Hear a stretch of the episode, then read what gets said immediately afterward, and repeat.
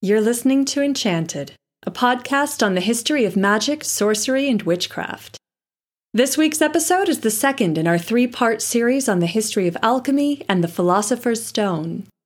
Each episode is designed to stand on its own, but if you want the whole story and you haven't listened to the last episode, you might want to pause here, go back, and give it a listen. And with that, let's get on with the show.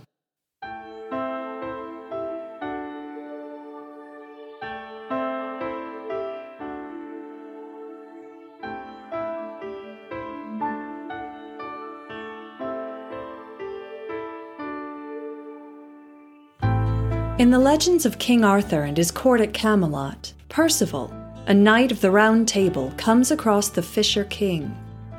The king is the last in a long royal line, but he's grievously wounded, unable to father children or rule his kingdom. He is unable to do anything but spend the day fishing and waiting for a noble knight to find a cure. The king's illness infects the land itself his own infertility echoed in his barren kingdom. Some versions say that his cure is unknown. In other versions, the knight who serves him must find the Holy Grail, the cup used by Jesus at the Last Supper, said to possess the power of miraculous healing. The story is, of course, a legend, meant to be an allegory of power, masculinity, and the importance of succession. And while the legend is fictional, the anxieties it expresses were very real. By the end of the Middle Ages, England would have its own Fisher King.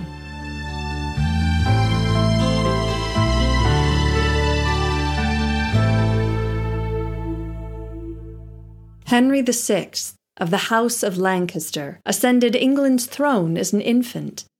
He was only nine months old when his father, Henry V, died of a sudden illness.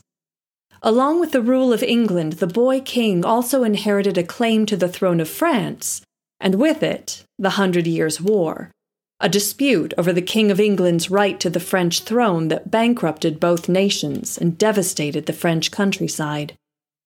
As Henry came of age, his council determined that marriage to a French princess might cement the king's foreign connections and secure a peace.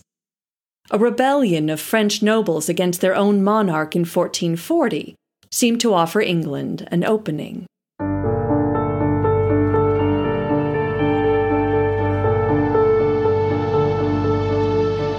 As rebellion raged in France and the young King Henry grew into his power, suspicion that he would take a French bride led nobles in England to speculate on the nature and the length of Henry's reign. One of these was Eleanor Cobham. Of all the noble women in 15th century England, Eleanor is a relatively obscure figure. At the age of 22, she became lady in waiting to the Duchess of Gloucester. A few years later, she became the Duke of Gloucester's mistress. And once he managed to annul his marriage to the Duchess, Eleanor became his new bride. She had always had an interest in astrology and the occult, and according to charges later brought against her, she hired a pair of astrologers to consult with spirits and divine her future, and, by extension, the future of King Henry's reign. The astrologers, Thomas Southwell and Roger Bolingbroke, predicted that King Henry would suffer a grave illness, possibly a fatal one, in summer of 1441. Eleanor was elated Henry's death would make her husband king and her Queen of England. Unfortunately, a prediction this earth shaking couldn't be kept secret for long. Word soon reached the king and his council. They arrested Southwell and Bolingbroke on charges of necromancy, but not before consulting with their own astrologers, who assured the king that Southwell and Bolingbroke's prediction was false. If they saw how Henry's reign would actually end, they kept it to themselves. Under interrogation, Bolingbroke named Eleanor, who had already fled to sanctuary in Westminster Abbey. While in sanctuary, she was questioned by a panel of judges and confessed to obtaining potions to help her conceive a child from an herbalist named Marjorie Jourdemain. The judges found Eleanor and all three of her accomplices guilty of treason. Southwell died while in custody in the Tower of London. Bolingbroke was hanged, drawn, and quartered, and Jourdemain was burnt at the stake as a witch. Eleanor was condemned to perform three acts of public penance, in which she, bareheaded and dressed in black, walked through the streets of London, offering a candle at the three major churches St. Paul's Cathedral, Christ Church, and St. Michael's. Her public humiliation ended her existence in public altogether. While Eleanor escaped execution, her marriage to the Duke was dissolved, and she was condemned to spend the rest of her life in prison. When in 1443 a woman in Kent scolded King Henry for his treatment of Eleanor as he passed through the city, he had the anonymous woman arrested and executed. In his play, Henry VI, Part 2, William Shakespeare includes Eleanor Cobham and her accomplices as a warning to avoid the temptations of sorcery. In Act 1, Scene 4, Bolingbroke and Margaret Jourdemain meet with the Duchess and conjure a spirit to foretell the future, and are discovered by the Dukes of York and Buckingham.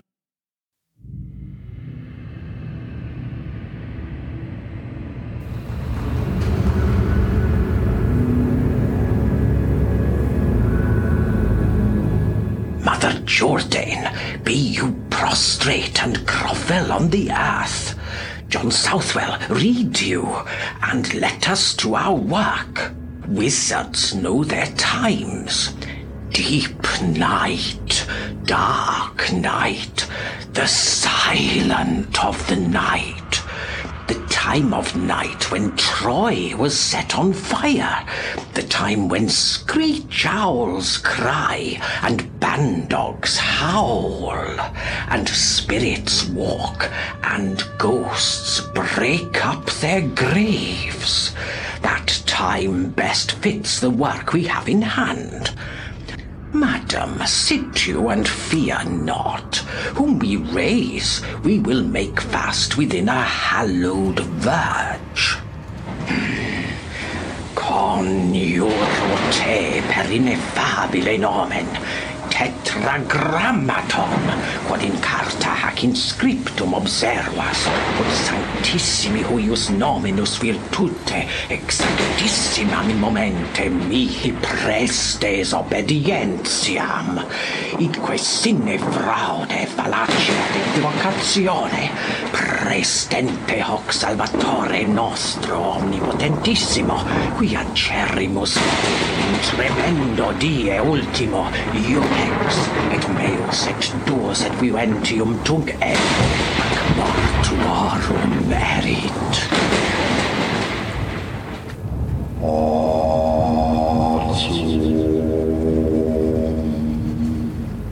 Asmath, by the eternal God, whose name and power thou trembles that, answer that I shall ask. For till thou speak, thou shalt not pass from hence.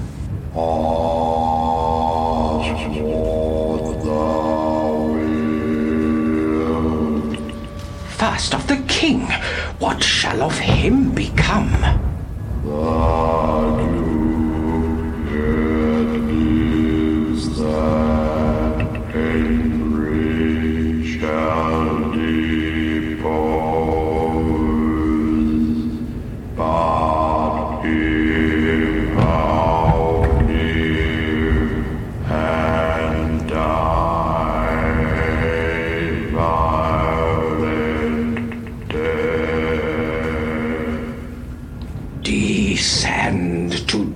darkness and the burning lake.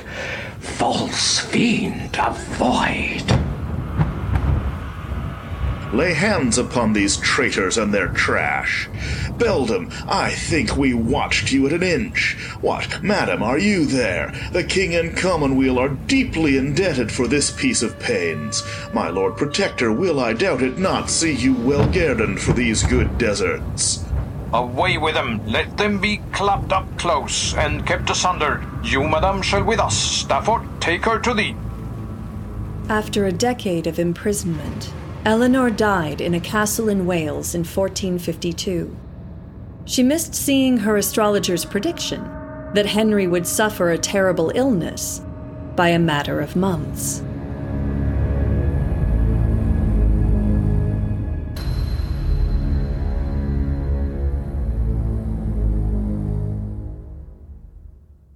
When he finally reached maturity, Henry did, in fact, marry a French princess, Margaret of Anjou, giving him a further claim to lands and castles in France. The marriage, meant to secure a peace between England and France, did just the opposite. The pious King Henry and his ambitious queen had not yet managed to produce an heir, creating unrest in both England and France. Henry's forces lost the region of Aquitaine, held by the English crown for 300 years. And in August of 1453, a messenger brought even more devastating news.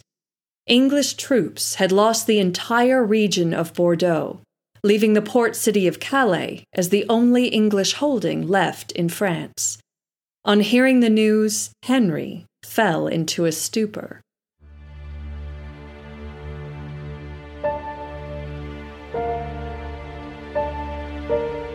No one could wake the king.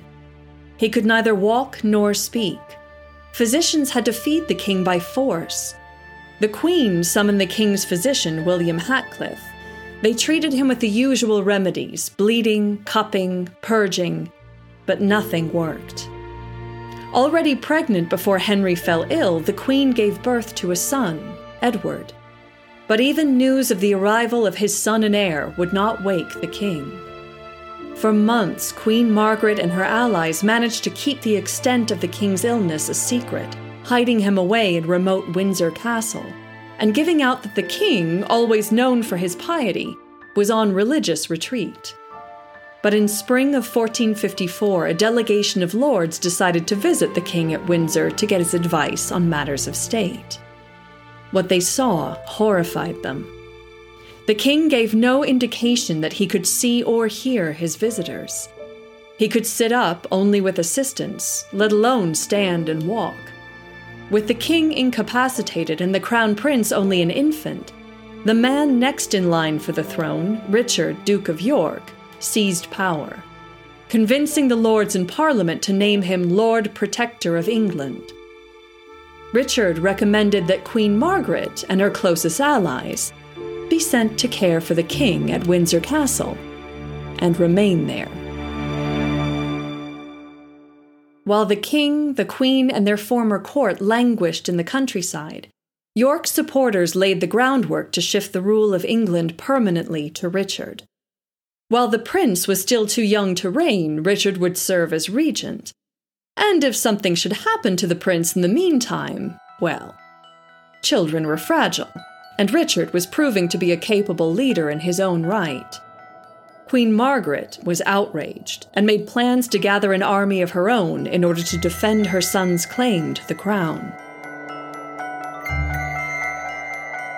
Then, just before Christmas of 1454, the king woke after nearly a year and a half. He said he remembered nothing of the preceding 17 months including that his wife had given birth to a son. Despite the doubts of some of the English lords, Henry resumed the throne, unseating the Duke of York. Despite the growing enmity between Henry's Lancaster and Richard's York supporters, Henry refused to take measures to deprive Richard of power. Instead, Henry invited Richard and his supporters back to court and urged a reconciliation and an end to the tensions between the two factions. When Henry invited a select group of lords to a great council in Leicester, the uninvited Duke of York and his supporters were convinced it was to hear charges of treason against them. They summoned their forces and intercepted the king's procession at St. Albans. York demanded that the king surrender his favorite, the Earl of Somerset, to be executed for treason. The king refused, and the York army attacked. Henry's forces were caught unprepared, trusting that York would never dare attack the king, and several of the king's favorite lords and strongest supporters were killed. The war between the houses of Lancaster and York had begun. The conflicts that followed are known collectively as the Wars of the Roses, after the sigils of the two houses the Red Rose of Lancaster and the White Rose of York.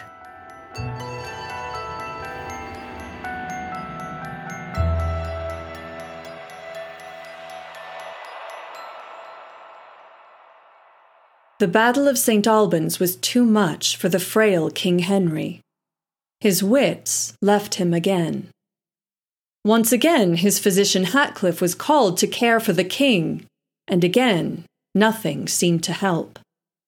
The king was incapable of ruling at the worst time, as the York faction gained support and strength. In 1456, Hatcliffe became one of 12 petitioners to beg that they be given license to use alchemy to find a cure for the king. Alchemy had been outlawed in England since King Henry's grandfather, Henry IV, issued the Act Against Multiplication in January of 1404. The act specifically outlawed the creation of gold or silver from thin air out of fear of destabilizing the kingdom's coinage. But its interpretation had been extended to all forms of alchemy, which had come to be synonymous with sorcery. The petition, asking that the king and his privy council legalize the practice of alchemy for the sake of the king's health, offers a defense of alchemy and the hope of a cure. The sages and most famous philosophers of ancient times have taught that many glorious and noteworthy medicines can be made from wine, precious stones, oils, vegetables, animals, metals, and certain minerals, and especially a most precious medicine, which some have called the mother of philosophers and empress of medicines. Others have named it the inestimable glory. Others indeed have named it the quintessence the Philosopher's Stone, and the Elixir of Life, a medicine whose virtue would be so efficacious and admirable that all curable infirmities would be easily cured by it.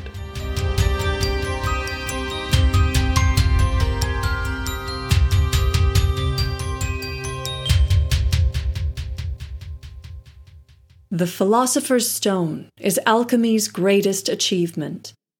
Said to be an elixir that could complete the transformation of base metals like lead into silver or gold, it was thought to provide healing and the restoration of youthful vigor if mixed with wine and consumed.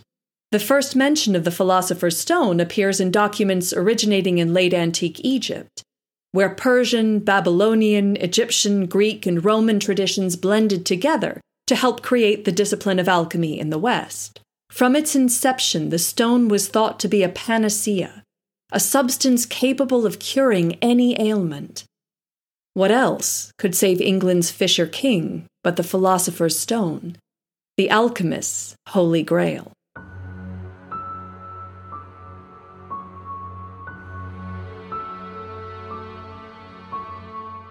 But not even alchemy could help Henry's physicians.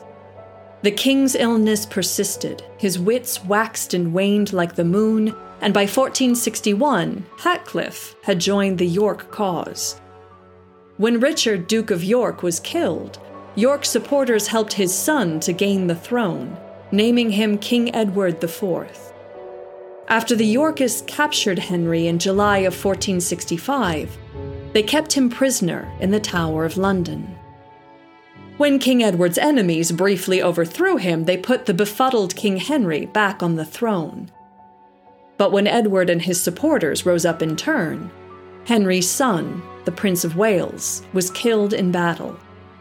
Edward and his men marched into London on the 21st of May, 1470, and Henry, locked in the tower once more, died suddenly and mysteriously that same night.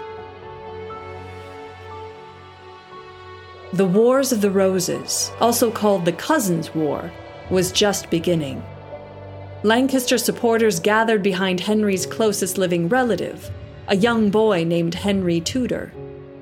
When Edward IV died of a sudden illness, his younger brother seized the throne by force to become the infamous King Richard III. This new Richard would meet his end at the Battle of Bosworth Field. His crown would be seized and presented to the young Henry Tudor, who would become King Henry VII. His dynasty, continued by his son Henry VIII, would rule England for over a century, and his granddaughter, Elizabeth I, would oversee an economic and cultural flourishing that some have called England's Golden Age.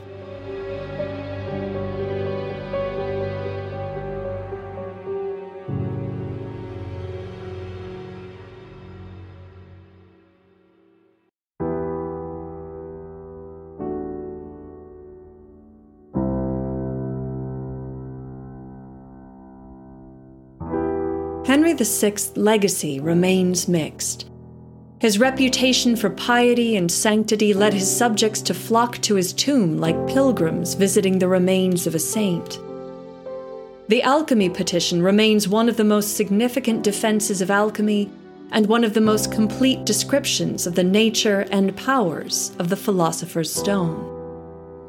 That their petition was received and granted at least three of the petitioners were given license to try to discover the stone, while Eleanor Cobham, wasted away in prison, reveals something fundamental about magic in late medieval England. Magic itself was mostly considered to be neutral. Its use was allowed as long as it was used for the benefit of the king. Used against him, or to predict his downfall, magic became treason. It also speaks to the desperation of Henry's followers and physicians that they placed their hopes in something so elusive as the Philosopher's Stone. But that's always been the purpose of the stone. It's something to strive for, something to do when there is no other solution. It offers hope when all other hope is lost. Like the Holy Grail, the Philosopher's Stone represents an unattainable goal but the point is not the grail or the stone. The point is the search, the unending quest. While King Henry was imprisoned in the tower, lost in his own world, he wrote a poem about kingship that echoes the laments of the Fisher King. Kingdoms are but cares, state is devoid of stay. Riches are ready snares and hasten to decay. Pleasure is a privy prick which vice doth still provoke. Pomps imprompt, and fame a flame, power a smouldering smoke. Who meaneth to remove the rock out of the slimy mud shall mire himself, and hardly scape the swelling of the flood.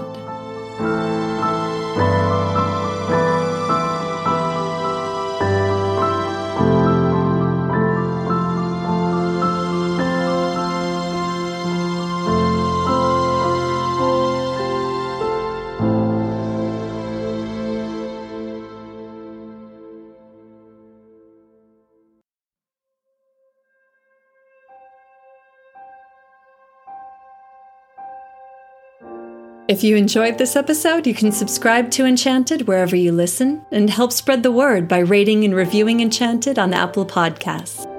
This week's episode was produced by Thomas Ignatius and Corinne Wieben, with original music by Purple Planet. You can find them at purple-planet.com. You can get in touch with us via email at enchantedpodcast at gmail.com or follow us on Facebook and Instagram at Enchanted Podcast and on Twitter at Enchanted Pod. To learn more about the show or to become a supporter and help keep the magic going, please visit enchantedpodcast.net. I'm Corinne Wieben. Thank you for listening and stay enchanted.